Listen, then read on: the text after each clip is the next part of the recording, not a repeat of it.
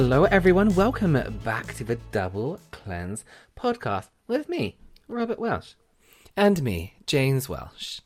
We are. Um, I don't know what I was going to say. say. we are. We are many things. Um, today we have a very special episode. And it's actually one of my favorite episodes. We've recorded it already. It's one of my favorite episodes we've done so far because I feel like we both um learn a lot from that episode and like um really kind of got into the subject quite deep. So today we are speaking to the founder of Very Good Light, is a beauty and skincare um, online publication primarily aimed at younger millennials and Gen Z. Um, he is also the founder of Good Light, the skincare brand, which I am loving at the moment, and now also a author, which we're going to talk about in a little bit throughout. The reason why David is joining us today is because we want to touch on a little bit about um, gender, I guess, and gender identity within um, the beauty space. Not just skincare, um, not just makeup, but it goes a bit deeper as far as, you know, why we have in place the kind of um, gender guess- stereotypes yeah, and roles we have in, in as well. beauty. And I think the thing we, we both liked about Good Light as well, the skincare brand, is when you look at that, and we, again, we talk about it in, in this, but when you look at the advertising and the products itself, it doesn't feel like it feels like everyone's included and we do talk about that a little bit later on so we thought what a great person and a great brand to um, kind of dive a little bit deeper into gender stereotypes in beauty Yeah, but as we said, we feel like David is pretty much the perfect person to talk about this subject. His work has appeared um, everywhere from like Nylon to Vogue to GQ. And he's also been nominated for a GLAAD award as well. um, yeah, so you know it's Pride Month, right here in the UK, um, and we kind of want, wanted to get a bit of pride in here somewhere. get a bit of pride in there somewhere. Listen, while we're talking about the products, because this is a skincare beauty podcast, just quickly tell us about the products themselves as well. Like, what is it you love? We both use them. I, with skincare, I can be like, oh my God, that's so nice, but I don't know why. So, Yeah. if you so the can talk us skincare at the moment, it's three products. It's a cleanser, a serum, and a toner. Um, it, it's kind of like again. It's it's kind of this really amazing in between of the simplicity in skincare that people want, from like non-stripping cleansers um, to barrier skin repairing serums, but all with a bit of a personality, all with kind of like a story behind it, um, and all with so, something that you relate to in a strange way. I know that sounds weird, but again, we'll, we'll get more into it. Mm, but they're yeah. just very good products that go more than just being functional, which is something I really, really look for in skincare. I want my skincare to be a brand and to be a story and to stand for something. And I feel re- that's what this brand does really, really Exactly. well. So, should we start? Oh, before we get into it, we have a Yes. discount code for you for the skincare. Yeah, so if you use the code double, you get it's it's a really good deal. So you get it's buy one get one free. So if you use a code double, so you can basically buy, you can get the whole um skincare line from just buying two products. Yeah, well, can- I would I would highly recommend because there's only three products at the moment. So if it's buy one get one free, buy the cleanser, get the toner free, whatever. Buy the serum, then I would actually double up on the cleanser because you're going to go through it so quick because it's going to become your favorite cleanser because it's Yeah. simple, non-stripping, but really really effective. If you use it on dry skin, you can use it as a double cleanse. You are going to love it. Yeah, it's beautiful. It's really, really a good skincare that's just like no um it's not confusing, it's not too much, it's just the perfect amount for me as someone who Mm. not like so into skincare but needs to know I'm using good stuff. And It's this isn't advert- this isn't yeah, I was going to say this isn't advert or sponsored. They've just very kind of given us a code. So it's a code double, and you get it's buy one get one free, which is such such a good deal. So good, yeah. So thank you so much for giving us that code for our listeners. Should we get into it? Let's get straight into it. Here you go. Three, two, one. Here we go.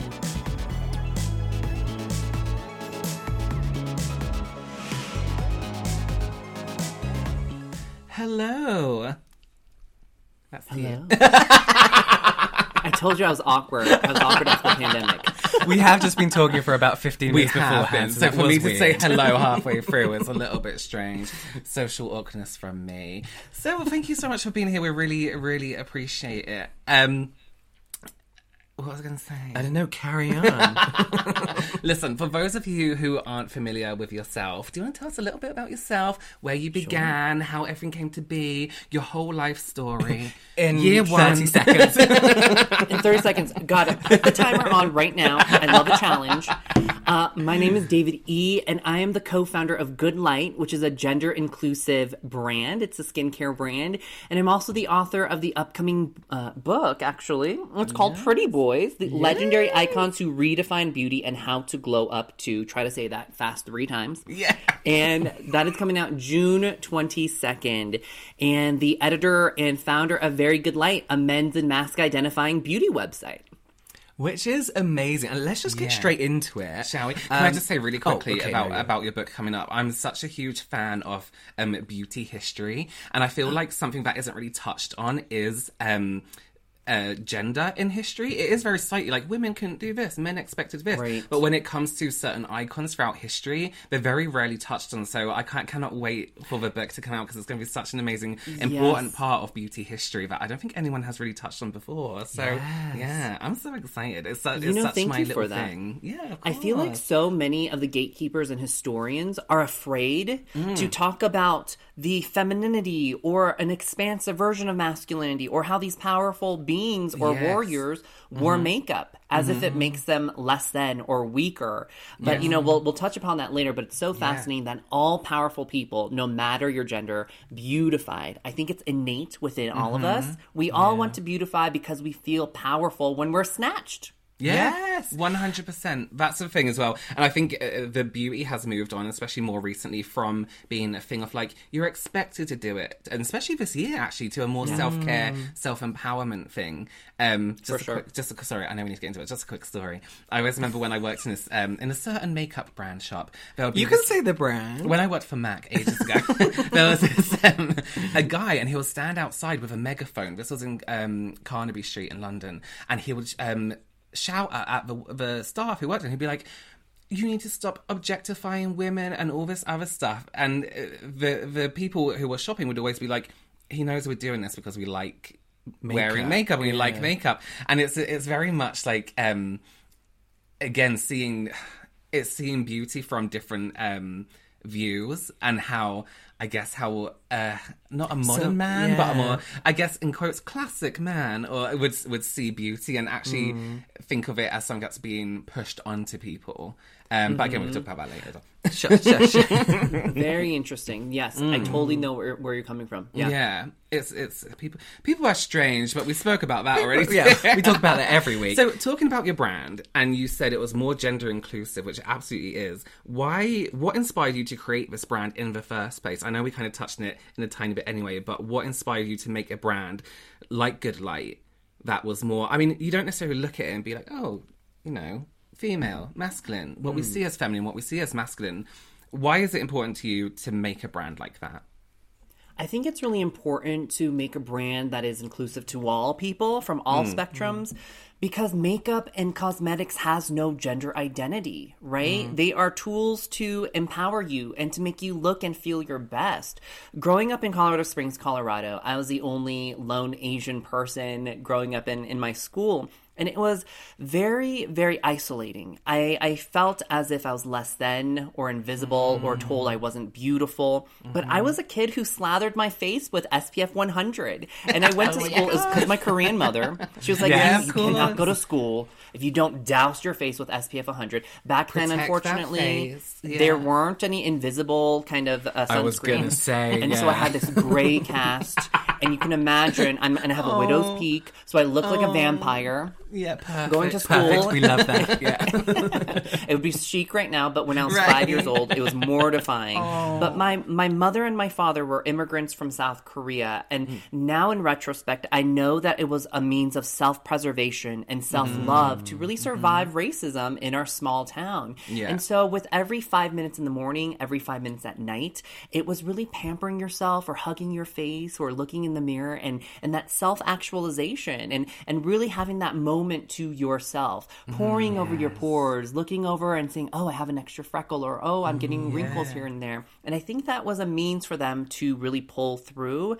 Years later, it was very jarring to me as a beauty consumer to go into an aisle and see mm-hmm. that one aisle was hyper masculine, mm-hmm. one aisle was hyper feminine. And when I what I mean is in one section it's always the bearded bro uh, touting you know beard oils or Yes. razors or shaving Gunmetal creams. packaging. Like, Yeah. Mm. And I didn't really feel as if I was a part of that or that the marketing wasn't for me or perhaps that mm. razor wasn't for someone like me. Right. And in the, you know, the opposite spectrum, I almost felt like going into the other aisle was so hyper feminine only for women as if men didn't belong in the makeup aisle or as if we mm-hmm. didn't also love an eyeshadow mm-hmm. or, you know, having a great highlighter.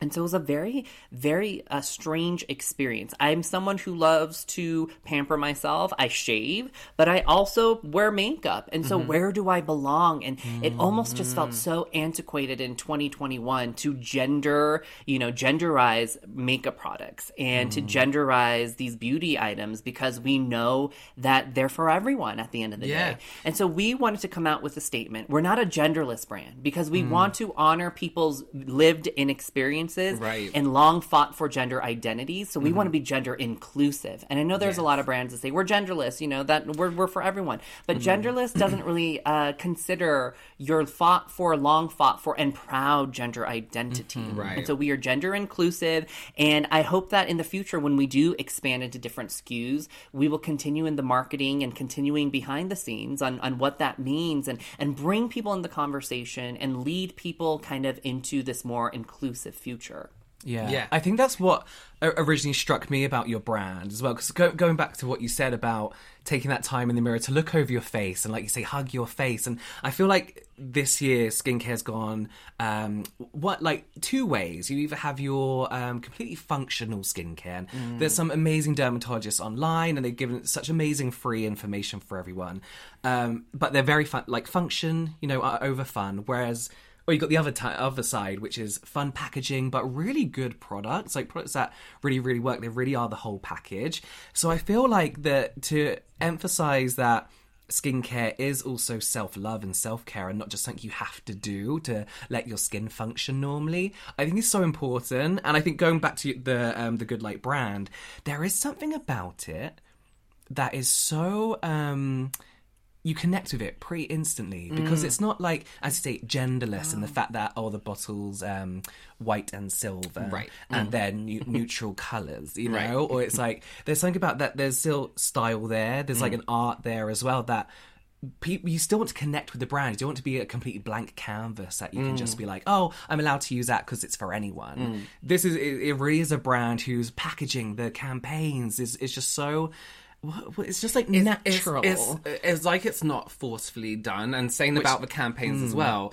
it it isn't. Um, you see yourself in the campaigns. You see your skin texture in the campaigns. You see your skin type. You see someone in your campaigns that you connect with as well. Well, that's a friend that you actually know in real life. They're not a model. They're not like a, well, you know, like a, a runway model. It's so, but it's it's not overdone, which I feel like a lot That's of it. brands are doing nowadays. To it's not overdone because there's thought behind it, and there's there's a genuine like passion. Um, people that have lived these lives. Exactly, that's that are it. It's not these- like well, now we're suddenly releasing a Pride collection because it's Pride Month, and then you know, and then it- it- everyone moves on. It's, it's actually a, Yes. a brand where you can see the experience behind it, and I think that's that's what's important as well. Is you know, it's coming from a place of um, being genuine, Yeah. and not just we're doing it at this point because this is what everyone's doing. yeah, you know? and we have to do it. It doesn't Right. right. something you have to do. It's yeah, Yeah. I want to touch on something just very quickly as well about um the the two seeing two genders in store, seeing um, male and female, and it, again for the people that maybe don't feel like they fit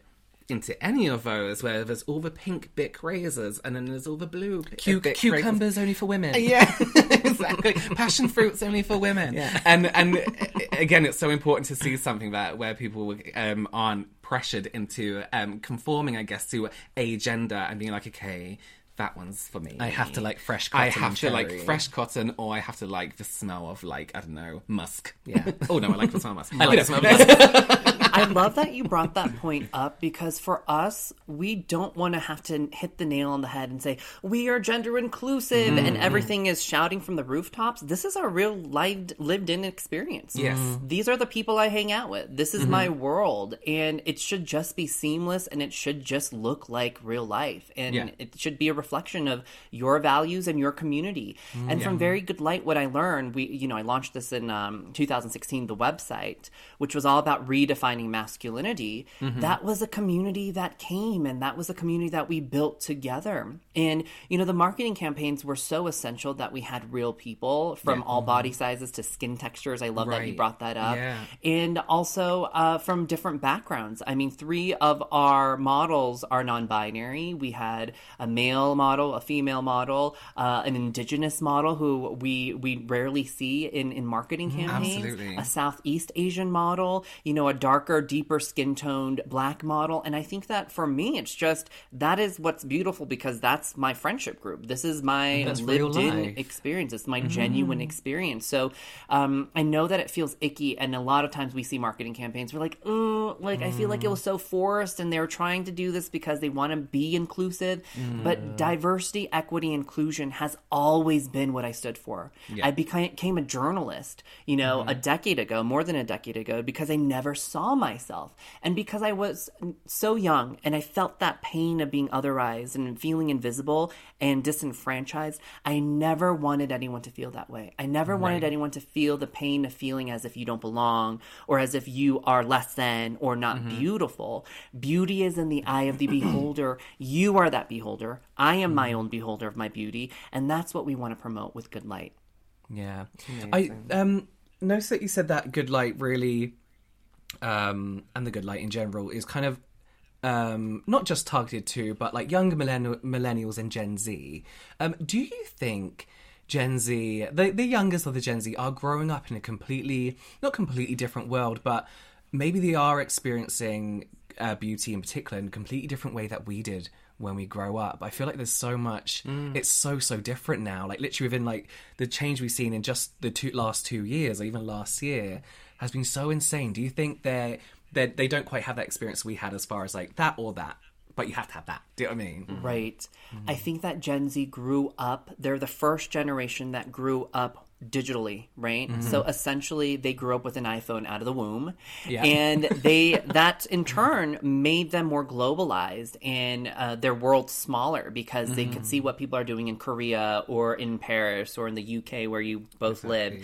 And and so I think that they have a deeper and and more uh, uh, I guess they're more aware of how the world works and how diversity works and why it's important to mm. promote diversity. Whereas when we were growing up, and I don't want to assume how you both grew up in the UK, but when I was growing up, I never saw, you know, plus size models. I never saw Asian models. I never mm-hmm. still see Asian men, you know, represented in an authentic way in the media. We still mm-hmm. have a lot of work to do, but I will say Gen Z is very hyper aware of that and they're going to fight tooth and nail for justice and they're going to stand with you and that's what i am inspired by i'm like wow we are progressing with the younger generations mm. they are loud they are proud they are boisterous and they're not going to back down and they're going to tell you what they really believe in and they're Yes, fearless absolutely. and i really do really i respect that about that generation mm. We and do so too. We, we, all, Yeah. sorry to cut you off. We always make this like TikTok joke about you know the Gen Z. They're on TikTok and all this kind of stuff, but.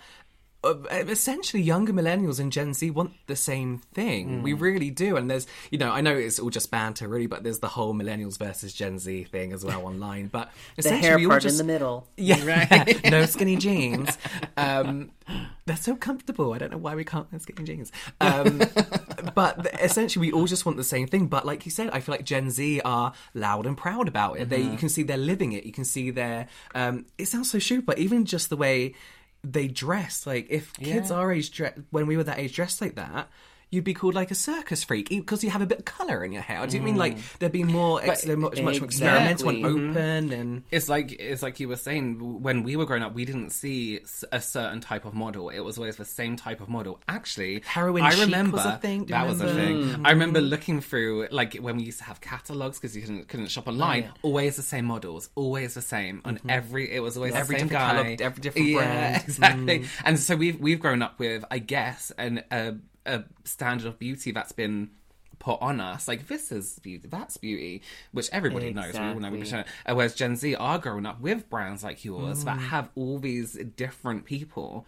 And this is the standard of beauty. This is what beauty is. So, uh, somewhere in the backs of our minds, we were always told, actually, I wonder if sorry, completely off off topic, but I wonder if we grew up with like celebrities, right? Being our role models, like um, and models, like you know Kate Moss and Naomi. Well, actually, we're not we're not that old, but Kate Moss, like Naomi Campbell, didn't we like being the big models at the time? And um, I wonder if it is because Gen Z also are grown up with influencers. Their idols are these people of all shapes and sizes. they can choose who their they idols can are. choose So who we didn't really get a choice, are. did we? Yeah. We were told. well, the thing is, I think we have all in the Western world been conditioned to believe that masculinity looks a certain way or that beauty looks a certain way. Yeah. And it's very westernized, it's very colonized, and Yes. it really does come from erasure.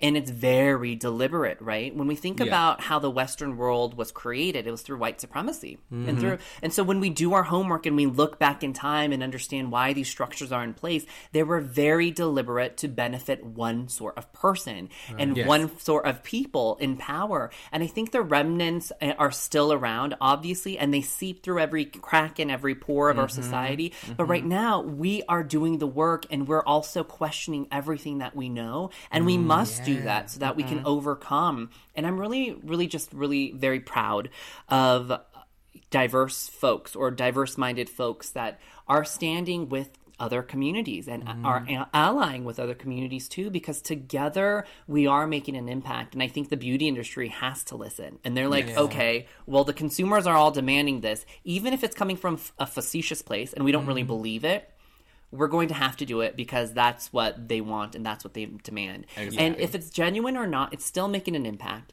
because we're seeing the ripple effects. We're seeing the trickle down effects, and, and other people are now feeling seen and they're mm-hmm. feeling beautiful and empowered. And I think that's a really good thing.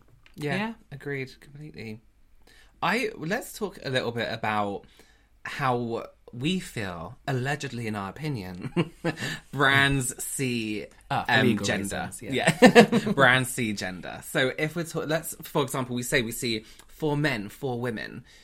Do you think brands think it's important to separate those two? I think so. And Hmm. I think when we look at history, not to go back to history, but everything we need to delve into and, and question Right. Mm-hmm. But if you look at the history of the gender binary, it was created to really serve a purpose of division. Mm-hmm. And I think the words masculinity and femininity, if you dissect what those words mean, they really don't mean anything. Like, Right. you're calling me feminine because I wear makeup. Mm. Well, men have always worn makeup, so how is Right. that feminine? Mm. Yeah. Or that woman is so masculine because she's wearing a suit. Well, women also have always worn clothes that were kind of more gender inclusive throughout Yeah. the years and history. So, what does that exactly mean? And I think that we have to really be conscious of this division and why it occurred. And it's because of the mm. patriarchy, right? Mm, right. It's because of men in power were afraid that women could take control. Yes. And so it was this misogynistic feeling and this idea that men were superior because they could grow facial hair or they mm. were stronger or their physicality, which makes no sense. It doesn't that doesn't make you more powerful. Um, or have more agency. That really, what it, what it does prove as, is that throughout history, one type of person has always been in power because they were afraid of the other. yes. And I think Oh this trickle down effect Yeah. of misogyny, of hating or fearing women, has really been effective because in the 21st century, we see remnants of, Yeah. of that. And so when we say, okay, this is a masculine product and this is a feminine product, Mm. are we still kind of promoting this misogynistic idea or patriarchal idea that Mm. this type of person is supposed to be this way and Right. that type of person is supposed to be grouped in that manner. Right. But I do think that since you know we do live in a binary, uh, it's it's very still effective for brands to say makeup for men, or you know this is for this type of person because by and large we all haven't woken up to the idea that we've been conditioned along the binary Yeah. and these gender roles that were Yeah. unfairly placed upon us. And so, because of that reason, I do still think that we have a lot of work to do. And I understand why brands are marketing their products to men, to women. This is masculine, this is feminine, because we have to uh, detach ourselves from that conditioning. Right. I'd love to ask your opinion on um, a brand that became quite like a, a hot topic. Um, War paint, so the makeup for men. I, do you know? Yeah. So I'd love to. I, again, there was like two sides of the argument. I think there was one that this is ridiculous. Like, why war and men and guns and you know, like why does it have to be such a masculine thing? Then the other side was like, well, if they want to use that, let them use it, kind of thing. and it, people are seeing it more as like a well if men are go if we're gonna um like not have such a big divide is this like an ease in to lessen that divide men wearing makeup coming out of their feeling um, comfortable because it's got Yeah, war it's on the front of it. case. Yeah, some- you know, I, it's love to know. things like that. Yeah. Do you think what? What's your opinion on that? Do you think it's it's it's productive, productive? or yeah. At first, I was like, why do we have to stroke the egos of mm. male fragility or masculine fragility? Yeah. Why is it that we have to put war or we need to mm-hmm. make this into something that is hyper masculine? Right. Because at the end of the day, what is hyper masculinity? It is an over exaggeration of what we have been conditioned to think is masculinity. So it's someone who is oftentimes over hypersexualized or mm-hmm. someone who is overly aggressive in their mm-hmm. expression. And that all leads to violence, right? Hypermasculinity leads to violence. And so when I saw war paint, the first reaction I had was, "Oh, you know, this is this will lead to violence. It'll propel this notion of fragile masculinity or mm-hmm. misguided masculinity." Mm-hmm. I know, you know, people use the word toxic masculinity. I don't mm-hmm. like to use that term anymore. I think it's dated. I like to say misguided masculinity. People who have not been able to understand their own identities. Mm. But I really do think that there's a market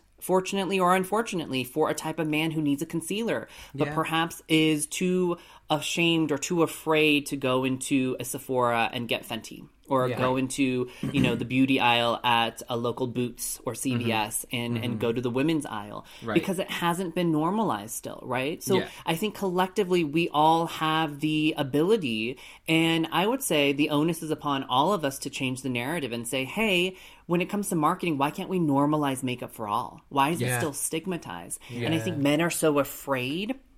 Men don't want permission from other women. They want permission from other men. Yes. They care about what other men think about them. Yeah. And so I think we just need to normalize this, normalize that masculinity isn't a narrow construct or mm-hmm. definition, that masculinity is vast, masculinity is mm-hmm. big, mm-hmm. masculine expression can encompass a lot of things. But also, we need to understand that femininity is also powerful and divine, and that all of us have that uh, great mix between masculinity and feminine energy. And it's that yin and yang together that make us a whole and very healthy person. Yeah.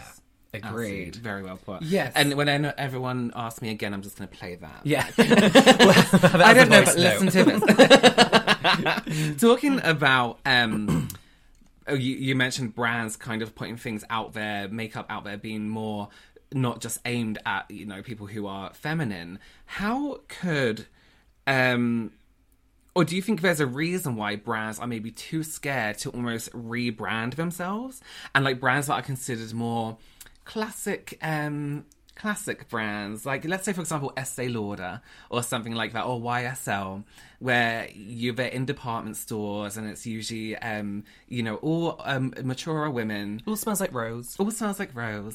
Um, do you think there is, or do you think brands are scared to try and start including everyone? I think brands are terrified mm. of these cultural shifts that Yeah. are happening in seismic ways that aren't just happening, you know, in decades. It's happening overnight, right? Mm-hmm. Mm-hmm. And so I think that brands are really rethinking their entire marketing plan or what they believe in and what they stand for. Yeah. I think unfortunately these brands really don't stand for a bigger mission mm, except for yeah, capitalism and being out there and gaining as much as they can. Um, but smaller brands are starting out with missions, right? We Yes. have brands like Yeah. Self Made, which is all about mental health, or Good Light, which is all about gender inclusivity.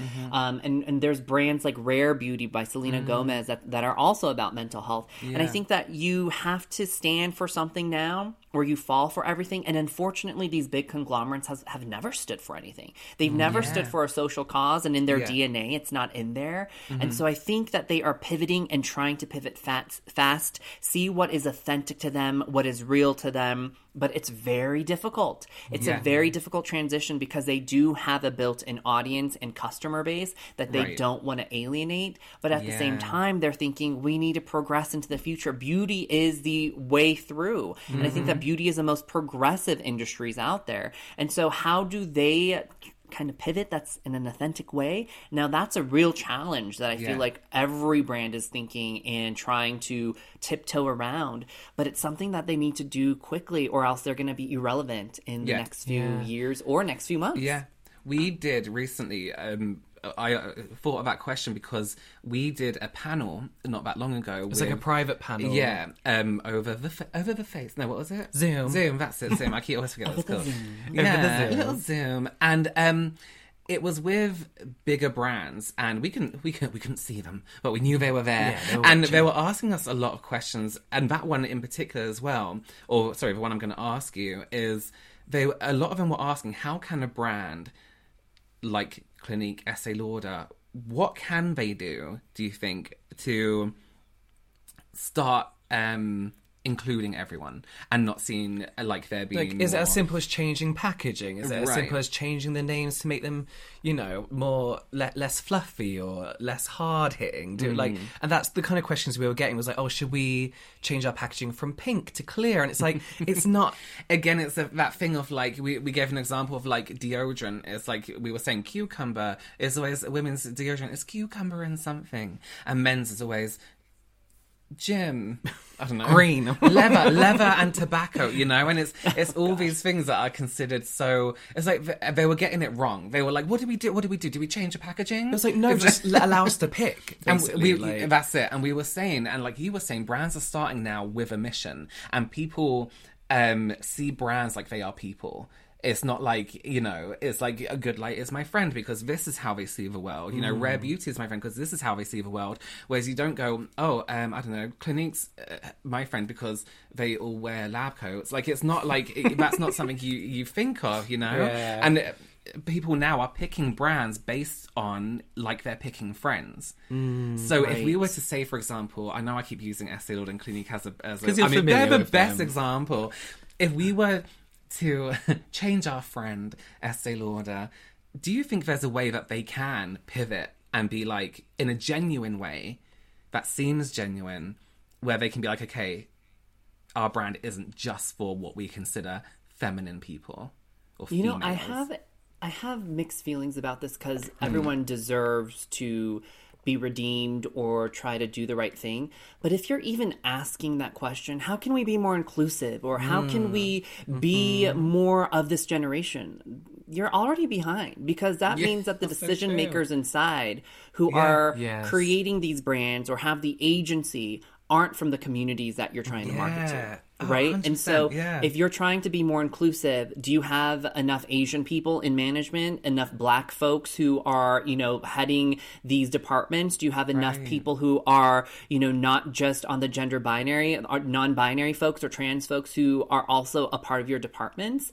And that's where I kind of have to question these brands and say, okay, you don't know the answers and you should know the answers because that should be who is making the decisions. Right, Are you yeah. trying to capitalize on diversity and inclusion, or are you actually being diverse and inclusive? Mm. Are you paying someone to tell you what DE and I is, or are you practicing it within your own company? Right. And that's what brands really need to ask themselves. If you don't know, and if you're asking, then maybe you should question uh, your own company. Look around, and if there's Yeah. Only one person that maybe looks different, or everyone has the same morals and values as you do, perhaps it's time time to have some self reflection and Mm. really pivot in that way first before you try to change your brand. Yeah, Yeah. a hundred percent. Yeah. It, it's kind of like again, if we were saying like brands are people, it's kind of you can't just be like, oh, okay, now I'm I'm just saying this. You have to kind of do some more Do the I guess, work. self You realization, have to do the yeah, work. and do the work Yes. to change yourself and actually it changes the wrong well i guess it is changing yourself but to, to see you know the world in a certain way you can't just be like okay everyone's saying you need to do this so let's do it But that's it. Like you said, you, we want to see brands as a person mm, nowadays. We want to know, mm. like, would we be friends with this brand? Would we hang out with them? Would we support them and their their views? So mm. it's like you said, it, and that only comes from, like you said, authenticity from the inside. So Right. Yeah. And you can't mm. this is this is the problem with brands right now, not only in beauty. Because DE and I is such a buzzword right now, everyone wants to capitalize on that. And everyone wants to say, I took a course, my hands are clean and I can just move on. We're not mm. racist and we did our homework. No. DE&I is a lifelong journey, and mm. you have to dismantle what you think every single day. And that takes a lot of work and effort. And I mm. think if you want to be diverse, hire a diverse pool. But that doesn't mean that you're inclusive, right? Diversity and inclusion are two mm, different meanings. You can have a diverse workplace, but are you including people in the mm-hmm. decisions? Are you including people in the workplace activities? Are you including a diverse thought to really be implemented? Mm-hmm. And these are the things that conglomerates are still not doing. And I can't tell you enough. There are so many brands. I have friends who work at major, major beauty brands, and they tell me that it's just all a, about performance and performative. On social Yeah. media, they have to make a statement. They have to make a, a small donation so that they don't get mm-hmm. called out. But do they really care?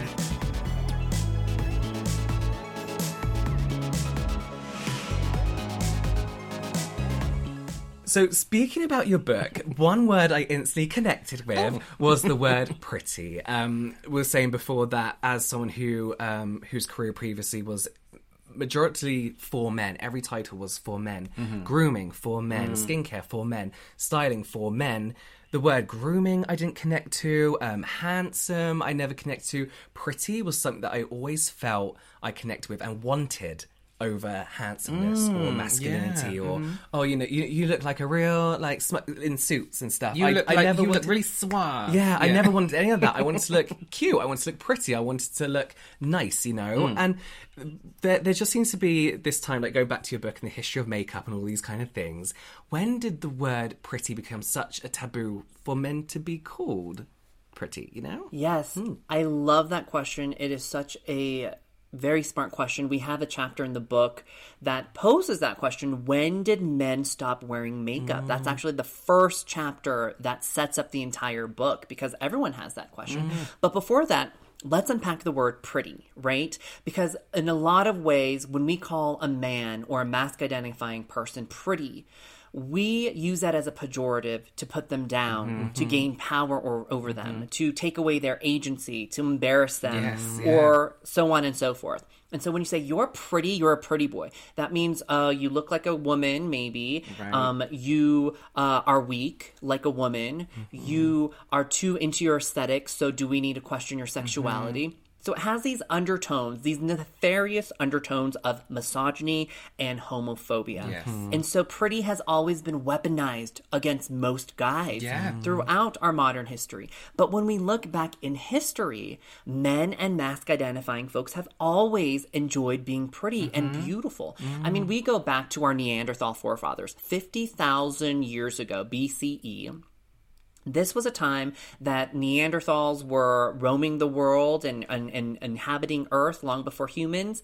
But we have our misconception of cavemen, Neanderthals, mm, that they were just mm. grunting kind of creatures who threw rocks together and called it a day. but they were, they actually innately wanted to beautify. Mm. And so they would ground up pyrite and use it on their face for highlighters. And they would use foundation. So I just teared up. My eyes just went And wet. it wasn't a tribal thing. yeah. It wasn't a tribal thing. It was a beautifying oh, no thing.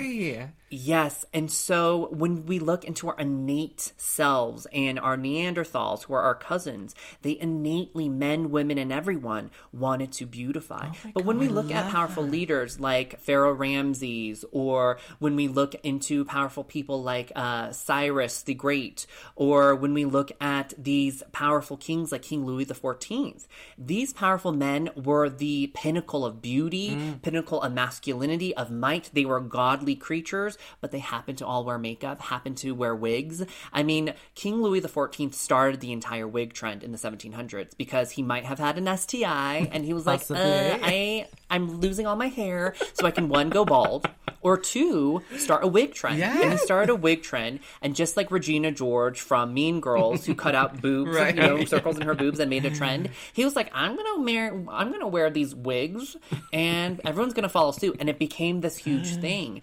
And even with Pharaoh Ramses, who is arguably the most powerful pharaoh in history, wore eyeliner, wore kohl around his eyes because it was godly. Mm before he got out of bed, he had dozens of servants who, when he awoke, they're waiting by to clip his nails, to dunk him in milk, oh to God. exfoliate his skin with milk and honey, to scrub down his body. Sugaring was a practice where they uh, essentially waxed every part of his body so he had no hair oh, anywhere. Oh my God. And, you know, then he would wear this wig, and the wig was a sign of uh, masculinity, and mm. also it was a sign of royalty and godliness.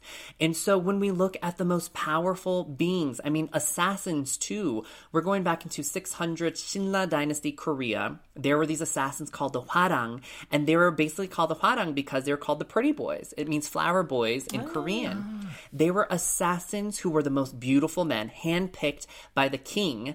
They had to be beautiful because he believed that Maitreya, who was the most beautiful Buddha god in the Buddhist religion, was a pretty boy, and his spirit lived oh. and breathed with other people who were pretty. And so he chose, just like a K-pop competition. He was like, "Who are the prettiest boys? Okay, you're like Maitreya. You're like Maitreya. Come into our assassinship." And they became the most fierce warriors in, in Korea, but they happen to wear makeup as a oh spiritual practice. And so throughout history, all men, masc identifying folks, have beautified more in a tribal way, mm. but as a means of expression, right. as a means of spirituality, to feel connected to a higher power. And it was only during the Enlightenment period, which really did F everything up, when people needed to be more serious. Mm. So in the 1700s in Europe, when we're just talking about the Western world, there was a group of people called the macaroni. I don't know if you've yes. heard about the macaroni. Yeah, in, oh, yeah, in British culture. oh, so the macaroni were these kind of pretentious, and I would say that they were like the hipsters right, of their day. Yeah. They came back from studying abroad, and they wore tighter clothes oh, because they were like so very learned mm. from going to mm. Europe or around Europe, like Italy or France. They adopted wigs and extravagant clothing, and also makeup. So when they came home, they were lampooned, and people were like, uh, "They're we're going to call them macaroni." Macaroni because all they eat is this weird Italian dish called macaroni. So let's just oh facetiously God. poke fun at them and call them the macaroni. Mm. But these macaroni were these lavish men who wore makeup, who wore rouge, who cared so much about their appearance, but were villainized for it. Yeah. And it's funny because if you look at cartoons, there's a cartoon um, of, of, this of, of, this man in rural uh, Britain, and he's he has a stick and he's poking at his son's hat that he has on his wig, and he's like, "Where did my son go? Why do you look?" Look like this. And I was laughing because I was oh. like, that's what my dad did when I came back from college wearing skinny jeans. Like, it shows that generationally, like, father sons or like people and humans yeah. are all the same. But it was so fascinating because, you know, men wore makeup, men wore wigs, but it was until the 1800s, the Enlightenment period, and the Victorian era, which was so mm. stark, mm. that that ended. And macaroni and men who wore makeup were despised. And mm. they were they were celebrities of their time because everyone was fascinated with them. Yeah. But by the end of the 1700s, early 1800s, when the Victorian period came over, when this new mindset of being stark and you have to be serious, and if you did anything frivolous, it was considered less than and feminine, and you were uh, subhuman. And so the Enlightenment, the Enlightenment period and the Victorian era came about, and that was exacerbated by a world war. And so colonization and war, and also people really wanting to put their flags on other nations, uh, that really propelled this idea that men had to be hyper masculine and they couldn't do anything that was frivolous. Everything had to be serious. And so I would say that that was really the turning point of when men had to stop being so soft, quote unquote, and had to be more hyper masculine because they were propelled into war. Yeah. And the war era also created this gender divide and the binary. I mean, a little even before that, women were considered less than because they weren't as physically strong. Mm. And, you know, it was very deliberate that kings had to bring women down because they needed to, you know, assert their power. But if you look at the history and the his- historical text in the 1900s, World War One, we're talking it's not that long ago. Mm. Men were shipped off to war, and who was left behind to take over the jobs? women. were, and so men who had these uh, jobs of manual labor at the post office or at factories. They needed to fill these positions, and all if all the men were out in the war, the women took over, and the women weren't used to working these jobs. And because the men were very much supposed to be hyper masculine, that forced women to be hyper feminine. Right. And so if you look at the advertising in the early 1900s, it's all about if you're if you're American and if you really are nationalistic, you need to wear makeup and lipstick and, and pantyhose because the men coming back, they feel that, as yeah. if they've been replaced Yeah. and they feel as if they're not inspired. So you need to be a cheerleader for them and you need to ensure that they have something to look forward to. And that's when the pinup girl came about and that's when, you know, brands like Tangine and and uh, you know, all of these uh, uh, makeup brands capitalized on war to really inculcate yeah. into women that they needed to look hyper hyper feminine. And so that was a lasting remnant of even today in 2021 when we don't realize that makeup has always been universal and something empowering for men. Mm. And that, you know, when we look at it, the undertones of the cosmetics industry is very misogynistic. Mm. And it is very much about forcing women to look a certain way to satisfy men and their fantasies and mm. for objectification. Mm. And so it's very, very interesting. It's very fascinating. But what is very, very evil and nefarious, I think, is the remnants of this idea that men have to be a certain way and mm. women have to be a certain way. Yeah. And we're not even considering non binary folks. Right. I find it so strange because it's I don't know if it's just growing up like as a gay man, but all for I would say even throughout our childhood, our idols were females. Whether it was like mm. Sailor Moon being like our very first like female idol ever, to being then grown up with all these amazing like. I, I feel like this is very predominant within like the gay community, right? Like we idolize. Mine was Storm from X Men. I love Storm from Yes, X but like Oh, the original. TV animation. Yeah. Like yes. And we we idolize and we see these like amazingly strong female characters and to me they've always been way more inspiring in my life than I don't know, um Sergeant Smith. I don't know. Do you know I mean? Like Wolverine. Or Wolverine, You know? Captain America. Yeah. Yeah. Isn't I think that it's because gay people, and I don't want to, um, you know, I don't want to make a blanket statement, but I think that gay men have always been in tune with their emotions and their softness and their mm. femininity, mm. and it's powerful, right? And so when we look at other people who embody femininity, like say a Storm or Sailor Moon, but are still powerful, mm. we are drawn to that, right? We are drawn to that femininity because that's what we see is strong and what we see that's strong about us Yes, too, subconsciously. But I really do think that when we say, even in our communities everywhere, that, oh, it's so feminine, like, why are you so girly? Like, we need to stop doing that mm. because the undertones are misogynistic. Yeah, it is, You're yeah. saying that uh, you're girly and that's a bad thing. Mm. Yeah. Or when you say, oh, she is a tomboy, that's a good thing mm. because she's more like a Yes, guy. Right? And so we need to understand why we think certain ways. And it's very intentional because we've been conditioned to believe masculinity is is more powerful or it's something that we should aspire to be compared to femininity. Yeah. But we all need to understand that we have both and we have to balance that out. Yeah, this is like a comment I often get because I usually have nail polish on. I I like to wear little little lip tint, lip little bit of lip. Um, and you know, obviously the the way out is what's considered more feminine. Do you know I mean for for a guy? Um, so when I mm-hmm. get these comments like, "Why do you paint your nails?" That's literally the comment. That's a girl's thing to do. I reply like. Why, like, uh, because I genuinely don't take that as an insult. I'm like, oh, okay, cool. So what's wrong with that? Never get a reply. Mm. Never. These people, these trolls will never come back with a reply to that because they don't understand why they think that themselves. exactly. But like, okay, so why is that a bad mm. thing? Do you know what I mean? They, they, But let's go to history. know. Mm. Let's go to history. So the first uh, instance of painting your nails were from the Babylonians, which was thousands of years ago.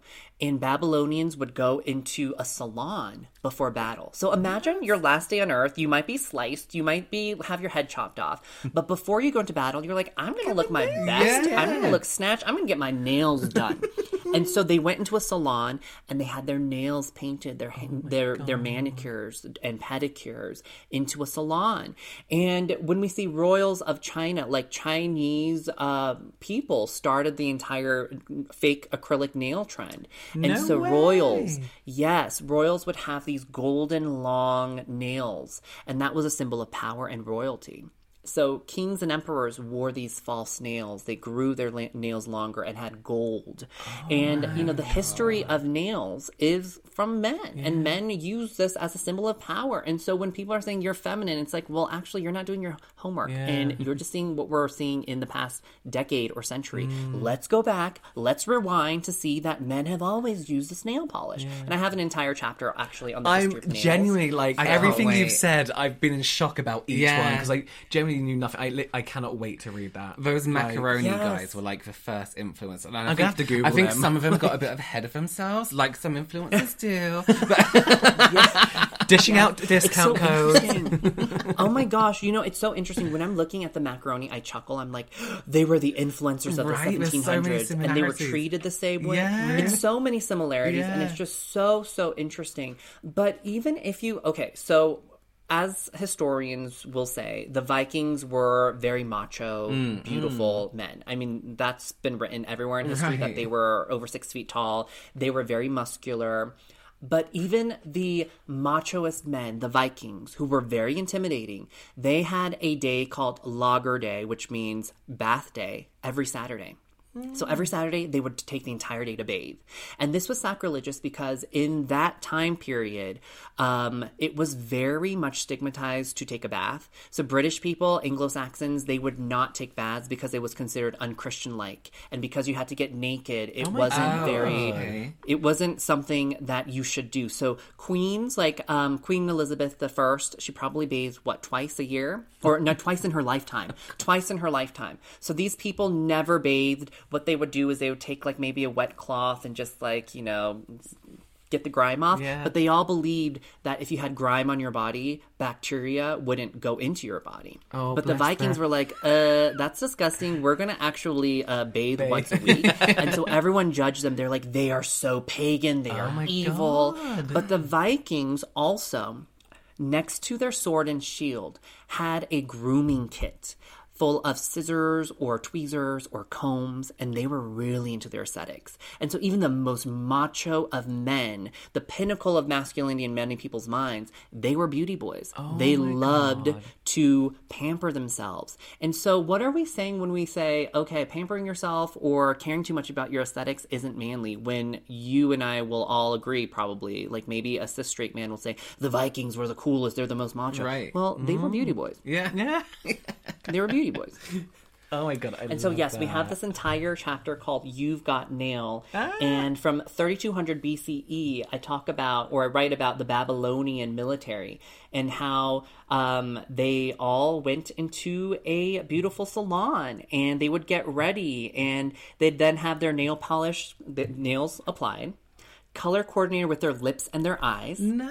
And yes, by beauti- beauticians. Oh and um, there's a, an imprint on one of these boxes full of these uh, beautifying tools that says, "No man of importance would permit himself to be seen in public unless he had been beautified."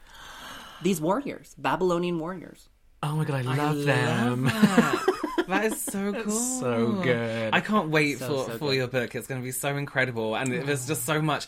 Again, like I, I always think I know so much about beauty history from the feminine start. Like um, I'm quoting. Yeah. I, Feminine. I always forget you can't see this. Um, view on everything. It's all about you know women in makeup, but to to go that far back and see you know it's been men also from all this time is incredible. Like we know it, but we don't know it to that extent. You know, like that's insane. Oh, I cannot wait! I'm so excited. I have one last question for you, if that's okay, if you have time. Um, Of course. So one thing I find fa- I, I'm obsessed with um, K beauty, Korean skincare, and I, I also find it weird that a lot of people are like, oh, you know, K beauty is a real trend, and I don't think it's a trend. I think we've learned a lot from Korean skincare. Mm. I don't think it's it's never been a trend because it's existed the whole time. Right. We've just picked up on it. We've learned so much, all these amazing ingredients that we would have never used before in the Western world. One thing I do see is that there seems to be a lot more um, makeup for men on the market in South Korea. Things like lip tints, um, BB cushions, BB creams. things that maybe makeup makeup for men brands wouldn't have maybe yeah, here, even like touched on. Do you think that's something again that we can learn from the South Korean like beauty industry as far as kind of cutting down that little bit of a, a wall when it comes to makeup for men and men's um, how how men see um, cosmetics in general and skincare and makeup and all that kind of stuff? Yes, I think that that's such a, a great question. When you go to South Korea, every man is wearing BB cream. They have mm. the dewiest complexions. They mm. all have their eyebrows done. And they really care about their outer appearance mm. because in Korea, you know, if you respect yourself, you're going to respect how you present to the world. And it's very Confucianist. If you look at Confucianism, it's all about presenting yourself to the world in a respectful way. And I think that Korean men and women, everyone in general, really puts an emphasis on respecting themselves so that other people w- will respect them as mm-hmm. well. And so in this culture, men, for men, it's not stigmatized to wear makeup, to care about skincare. It's mm-hmm. expected. It's like, mm. um, why would you want to look like a heathen or why would you want to go out of your way to look like you're not put together when you have a, an option or choice to do so? Right. It was very fascinating when I was in the metro or the subways of South Korea. There are these military guys who are in the military, mm. but they have bags of Innisfree because they have street masks in there and their ah. skincare. And I'm like, this is so amazing and special that it's not mm. considered taboo or feminine to care about yourself. Mm. It's the most masculine act because the most masculine act is caring about yourself and self preservation and self love. Yeah. And I think that Korean men really do embody that. And I'll leave you with this. It was very fascinating looking at a report. This was back in, you know, 2017. It probably may have changed. They did a survey of young 20s men in college and they asked them, What's one thing you would do if you're late to class? What, what's that one thing you would never leave the house without? And I was like, Obviously, it was brushing your teeth, right? Right. Like washing your face. And I was surprised because it's not. For South Korean men, they said that they would never leave the house without doing their eyebrows.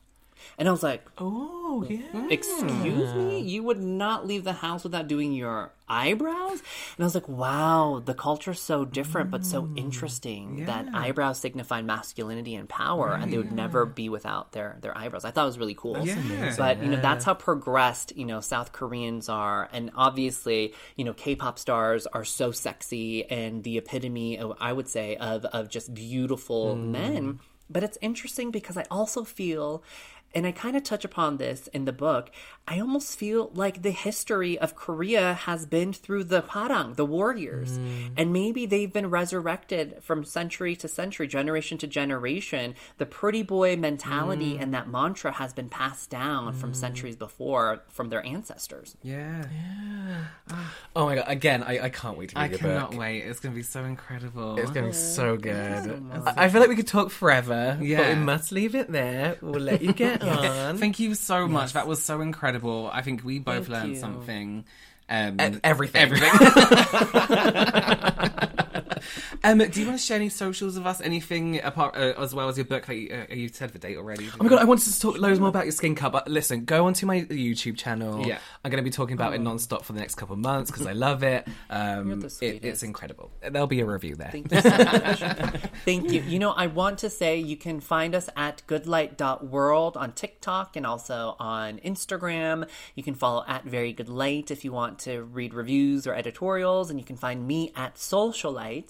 But I just want to say thank you so much, both of you, for providing a safe space and providing me mm. to feel comfortable to talk about these oh, subjects. And I feel like I can just gab on with you two, and I feel like we're immediately BFFs, and I definitely need to hang out with you both. But thank you for all you do and just sort of being so warm and lovely and, and just beautiful human beings. Oh, oh our pleasure, thank you. It's not very often we hear that. So Don't go on Reddit. Thank you so much. Thank you.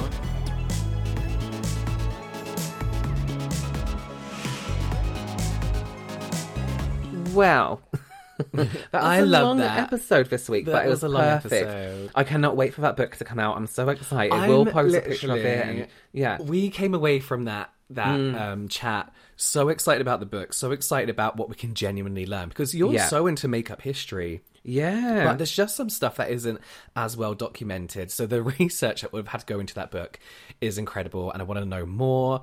Um, I want to feel manly with my nail varnish. Exactly. I think, like wanna I, feel like I'm said, going in, to war. yeah, like I said in, in the episode, it's so like um, we we see a lot about beauty and history and how men told women they couldn't do this and they had to do that, which is beauty history pretty much. Mm. But very rarely do we see the part where men wore makeup and just and did all these amazing glamorous things like the the spas um, David was telling us about and the the salons. It's it's crazy. It's crazy. I cannot wait for that to come out.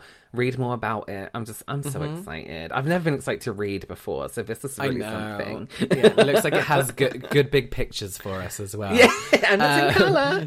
also, remember you can use the code double um, to get buy one get one free on Good Light Skincare. Highly, highly recommend. Again, I recommend you double up on the cleanser if you want the full collection. Robert's just I- put his hair into a middle parting and just trying it. Just I've trying it. seen. Yeah, so you can go to goodlight.world and use the code double and just watch when you go to the homepage just watch the advertisement on there and just feel good about your own skin that your skin has texture that your skin is normal and normal people look like this you know Yes. it's beau- beautiful advertising Yes. Oh, We right. Well, it. We thank you so very much. And thank you so much again to David for being with us, giving us that discount code, and just making an amazing episode with us. Thank you all for joining us. We will see you next week.